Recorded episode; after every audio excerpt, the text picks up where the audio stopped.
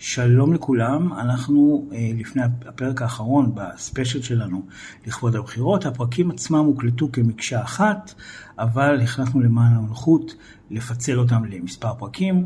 הנה הפרק האחרון, האזנה נעימה. כל הדיגיטל הזה, פודקאסט אנשים ומחשבים, ספיישל מיוחד לכבוד הישורת האחרונה של מערכת הבחירות החמישית. מגישים יהודה קונפורטס, עורך ראשי של קבוצת אנשים ומחשבים, ורון קסלר, עורך הפודקאסט.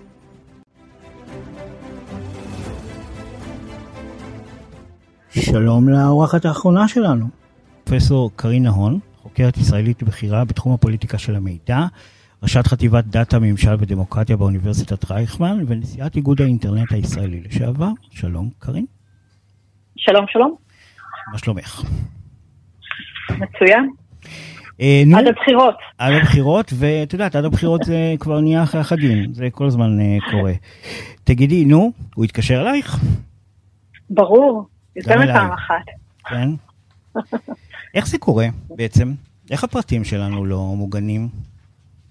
אז אני רוצה רגע לדבר באופן כללי, לא על המקרה הזה, כי המקרה הזה הוא גם מעניין והוא סוגיה מרתקת לכשעצמה, אבל בגדול, אתה יודע, אנחנו נותנים את הפרטים שלנו על ימין ועל שמאל, לפעמים גם לא נותנים את הפרטים שלנו, לפעמים מפתיגים אותם ספקים שלישיים, הם בונים מאגרי מידע במשך שנים, והאמת היא שכשאנחנו נרשמים במועדון צריך להבין את זה, ואומרים לנו שהכל בחינם, אז הכוונה היא שהם מוכרים בדרך כלל את הנתונים שלנו לגופים שלישיים.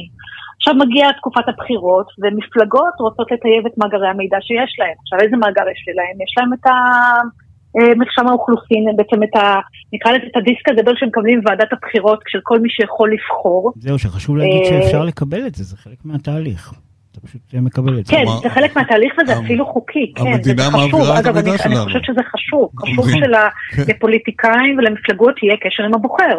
מהרגע שבעצם הם מקבלים את המאגר מידע מוועדת הבחירות, הם מנסים לטייב את המידע בשביל להיות יותר מדויקים, להגיע לבוחר המאוד ספציפי שמתאים להם, שזה לא רק הבייס כמובן, המלחמה היא מעבר לבייס, המלחמה היא בדיוק במתלבטים, היא בדיוק באנשים שאנחנו לא יכולים, מה שנקרא, להגיע אליהם באופן רגיל, ושם הם פשוט מצליבים את המידע עם מאגרי מידע של ספקים שלישיים, של רשתות חברתיות, של חנויות, ומנסים כל הזמן לטייב את זה. אגב, האלקטור, למי שזוכר, האלקטור של ראש הממשלה, היה, היה בדיוק ניסיון להשיג עוד מידע שחסר להם בנושאים שונים, אפילו הם ביקשו מאנשים שיזינו פרטים על אנשים אחרים. נכון מאוד. שזה מלשינון לכל דבר. נכון, מלשינון בלשון המעטה. אז פה רגע אני רוצה לשאול, לקלקל את המסיבה הנכבדה. אנחנו מדברים פה שוועדת הבחירות מעבירה מידע, חברות מוכרות מידע. הלו, איפה החוק? איפה ועדת הבחירות? איפה עקיפה בדברים האלה? זה נראה כאילו... אז אתה נוגע, אתה לוחץ על היבלות, אתה לוחץ על היבלות, יהודה, כי... אני יודע שאת נלחמת על זה, כן. חוק הפרטיות בישראל הוא חוק ישן נושן משנת אלף תשע מאות שמונים ואחת, הוא ארכאי לחלוטין, הוא היה לא עוד לפני שהרשתות החברתיות קמה, הוא בעצם היה אה, בתקופה ש, שאפילו הטכנולוגיה, מערכות מידע בסיסיות עוד לא היו מה שנקרא אה, במקום, אה, ופשוט התיקון שלו שניסו לתקן אותו כל השנים, אה, בוא נגיד את זה בניס, בניסוח הדין, הוא נעצר. אני רק אזכיר שאחת הסיבות שחוק הפרטיות לא זז כל השנים, זה כי היה איזשהו מאבק סמוי בין סיפור הסיידר, בין חוק הסיידר שגם הוא לא עבר אגב בינתיים, לבין חוק הפרטיות. מערך הסיידר אז עמד על הרגליים האחוריות שלו, וגם ראש הממשלה נתניהו אז עמד על הרגליים האחוריות שלו, לא בעצם לתקן את חוק הפרטיות, ובינתיים כולנו מה שנקרא מפסידים מכך. עכשיו חזרה לבן גביר, הרשות להגנת הפרטיות בעצם כתבה לקולגה שלי שבדקו את זה מול, מול המפלגה, והם מצאו שככה המפלגה אומרת שהפנייה שלהם לציבור נעשתה על בסיס רשימה כללית ופתוחה של מספרי טלפון שלא מאוגדים, שאפשר להשיג אותם ברשת. ואני תוהה, כי הבסיס של חוק הפרטיות זה שתינתן הסכמה. אז זה שאני, נניח, סתם דוגמה, אני נותנת את הטלפון שלי ברשת, זה לא אומר שאני מוכנה שישתמשו בו למטרות אחרות ממה שנתתי אותו. כן. אז, אז כלומר, עדיין יש לנו בעייתיות בעניין הזה. צריך להגיד שהפוליטיקאים מוחרגים מחוק הספאם. גם את זה צריך להגיד על פי חוק. נכון. זה טוב שכך, אגב. גם, גם אני, כאן אני חושבת שטוב. כי פוליטיקאי צריך להגיע לבוחר. אבל בין פה לבין לסוף מידע, לאבד אותו, להשיג אותו במטרות שלא ניתנו, יש פער, הדרך ארוכה. אין ספק שצריך פה איזה שהם איזונים ובלמים. תגידי, מה קורה בעולם? האם הם גם מקבלים טלפונים מטראמפ וכולי? אז, אז קודם כל אני, צריך להפריד את הטלפונים, כי הטלפונים עוד פעם זה הפצה עצמה, לעומת חוק הפרטיות, שזה בעצם זה מה אנחנו עושים, מה, מה אנחנו מאבדים, אה, כמה אנחנו יודעים על הציבור. אז יש את ה-ג'י די פי אר ב-אי יו, כלומר ש, שעבר לפני כמה שנים, ששינה לחלוטין את הצורה שבה, נקרא לזה, ענקיות הטכנולוגיה מתייחסות לפרטיות, ולא רק ענקיות הטכנולוגיה, גם בכלל חברות שונות, וחלק מענקיות הטכנולוגיה חטפו כנסות לא קטנים מהסיפור של ה-ג'י די פי אר. התפוצץ בפרשת פייסבוק עם הדליפה של המאגר מידע, ובאמת ככה... נכון, הוביל אותם למקום אחר, נכון, אבל... נכון, המפץ הגדול היה קמבריג' אנליטיקה ב-אלפיים ושש עשרה, ואני חושבת שמ-אלפיים ושש עשרה בכלל כל ההתייחסות של הרגולטור בכל העולם, נכון. של המחוקקים, של המבצעים ושל הרשויות האכיפה השתנו לחלוטין בכל מה שקשור לנקיות הטכנולוגיה. אבל לא בישראל. הנקיות הטכנולוגיה היו נתפצות אז כאיזשהו... נקרא לזה גופים שמשחררים ומייצרים דמוקרטיה. אני חושבת שהיום במדינות שונות מבינים א' שצריך להסדר אותם כדי לייצר איזונים ובלמים. האיזונים והבלמים לא יגיעו מהענקיות הטכנולוגיה. ומצד שני גם מבינים שהאינטרס של אותם ענקיות טכנולוגיה או גם חברות אחרות הוא לא יותר אינטרס של הציבור. אני רוצה רגע משהו להגיד אולי בי סוגריים, אני מכיר אותך הרבה שנים והרבה היו אין סוף דיונים בכנסת לגבי החקיקה והרגולציה על החברות בישראל, פייסבוק וכל אלה. ודיברו הרבה ואימו ועשו, ונראה לי שכמעט לא עושים שום דבר. ישראל לא ממש מצליחה. אז אני רגע התפרצת לדלת פתוחה. נלחמת על זה, כן. התפרצת לדלת פתוחה כי פשוט אני חלק מוועדת אבישר בן חורין, המנכ"לית של משרד התקשורת, חלק מהסדרת הפלטפורמות. אנחנו בימים אלה בדיוק יושבים בעצם על הסיכומים לקראת הדוח. ואני מקווה שתוך חודש, גג חודשיים, בעצם כבר נוכל לפרסם את הדוח, בכל מה שקשור להסדרת פלטפורמות. אז לצערי הרב, אני לא יכולה לדבר על זה הרבה. אה, אוקיי, טוב.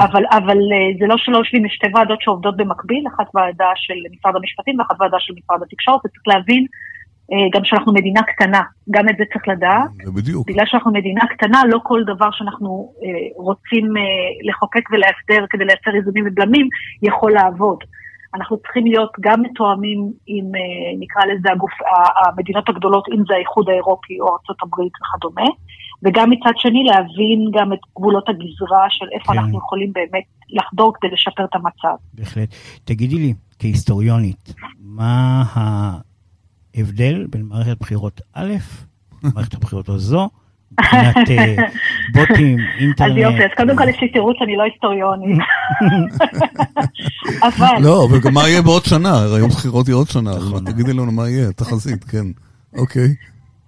האמת היא שקרו הרבה דברים בבחירות א', ב', ג', ד', וה'. אני יותר משווה את זה לבחירות א' וב', לעומת נקרא לזה ד' ועכשיו זאת השתבו. אני חושבת באלף וה' זה היו שנים שכל הנושא של חשבונות מזויפים, גם בוטים, גם שימוש של אבטרים, שימוש של אנשים, פרץ מאוד לתודעה של הציבור.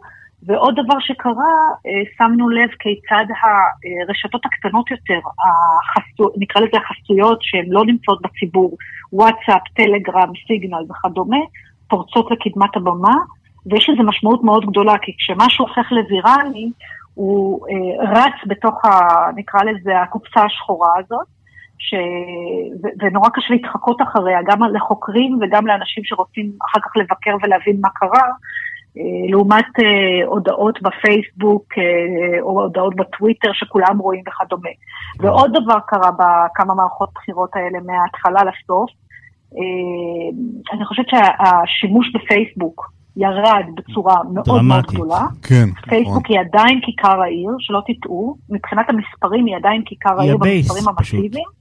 היא פשוט הבסיס. אבל נכון, אבל, אבל יש לנו טיקטוק, נכון, ששם נכון. הצעירים הולכים ונכנסים, הפוליטיקאים מגחכים את עצמם למוות בטיקטוק, אבל זה סיפור אחר. אז, אז, הצעירים, אז הצעירים נמצאים בטיקטוק, זה צריך להבין. ודבר נוסף ש, ש, שקרה מעבר לזה, זה באמת השימוש ההולך וגובר בפלטפורמות מקבילות לפייסבוק בתקופת בחירות. זה אנחנו, זה אנחנו רואים בצורה מאוד ברורה. ושאלת אותי עוד מה, מה יקרה, אז, אז, מה עוד צפוי לנו? מה עוד לא קרה? מה עוד לא ראינו? מה יסעיר אותנו במערכת הבחירות השישית? הנבואה ניתנה לשוטים כפי שאתם מכירים, אבל הדבר המעניין שיכול לקרות זה כל נושא הדיפ פייק, שעדיין בישראל לא נכנס לעומק. אנחנו עד עכשיו התוודענו לנושא הדיפ פייק, היכולת שלנו בעצם לקחת פוליטיקאי ולשנות את המלל שלו, לשנות את מה שהוא אומר. אז עד עכשיו נתקלנו בזה בביתים יותר של הומור, אבל בשנים האחרונות הטכנולוגיה הזאת הולכת ומשתכללת, והיכולת בעצם לקחת פוליטיקאי... כן, להדביק לו סינק שהוא לא אמר מעולם. בדיוק, ולא רק להדביק לו סינק, אלא להדביק לו סינק בקול שלו, וצריך להבין שהקול שלנו זה חתימה ביומטרית, כלומר לכל אדם יש את הקול הייחודי שלו, ולא משהו אחר, ופה אתה בעצם דוגם את, ה, את, ה, את הקול של הבן אדם, ואתה מייצר קול אחר, ואתה יכול להגיד מה שאתה רוצה, וזה יכול לייצר שובר שוויון. כלומר, אנחנו לא נתפלא אם ביום לפני הבחירות יצא פוליטיקאי כזה או אחר, ואנחנו נראה אותו מדבר ואומר משהו שיכול אפילו לשמוט את השטיח מתחת הרגליים שלו, וזה לא יהיה זמן לתקן את הסיפור הזה. כלומר, זה שהוא יגיד, לא עשיתי ולא ראיתי, זה יהיה פשוט כל כך מהר מבחינת הווירליות. זה יהיה כבר מאוחר מדי. וזה יהיה מאוחר מדי לתקן בדיוק. יהודה, פרופסור קרין נהון, הטוב עוד לפנינו, בקיצור. כן, ברור, ברור, ברור. אבל מעניין יותר. עוד שאלה של אזרח תם שמאזין לנו עכשיו. אני יכול להתגונן נגד זה? משהו שאני יכול לעשות, מקבל טלפונים, כל מיני, כל מיני מפלגות, פורצים את הפרטיות. אין לי, אני לא מוגן, כלומר, תראה, זהו, הדרך הכי זו... פשוטה זה כן. לחסום. הדרך הכי פשוטה זה לחסום. אבל זה לא יעזור, הם עוברים מספרים אחרים. אני חסמתי כבר עשרים נכון, פעם. כן. נכון, כן. נכון. אבל, אבל בכל זאת יש פול מסוים של מספרים שמגיעים בדרך כלל ממפלגה א' וב' ואת זה לחסום, ושניים להיות הרבה הרבה עם סבלנות, עד הראשון נובמבר, אחרי הראשון נובמבר זה הולך להסתיים. אז מאזינים יקרים, תחסמו, אבל לא אותנו. קדימה. בקצור. סבלנות, זה הטיפ שלנו לכם. תודה רבה, פרופסור קרין נהון. תודה קרין. תודה לכם. תודה, בהצלחה. להתראות. טוב, רון, היה לנו באמת מרואיינים די מעניינים, אני חושב. בהחלט. הם לא עשו אותנו יותר אופטימיים, אבל לא באנו לשנות לצורך העניין. מה אתה אומר? תשמע, התחום הזה של הדיגיטל הולך ומשתנה כל הזמן, וצריך לזכור באמת את הדבר הכי חשוב, שפוליטיקאים הם לא משקאות מוגזים, זה מותג שמשתנה כל הזמן, האירועים מבחוץ משפיעים עליו, וכתוצאה מזה, הקמפיינים הם כל הזמן שונים, בניגוד למוצרי מדף שפשוט, אתה יודע, בשנה אחת אתה עושה ככה, כן. שנה אחר כך אתה עושה ככה, וכמו שסיכמנו, הטוב עוד לפנינו. הלוואי, הלוואי, נתפלל.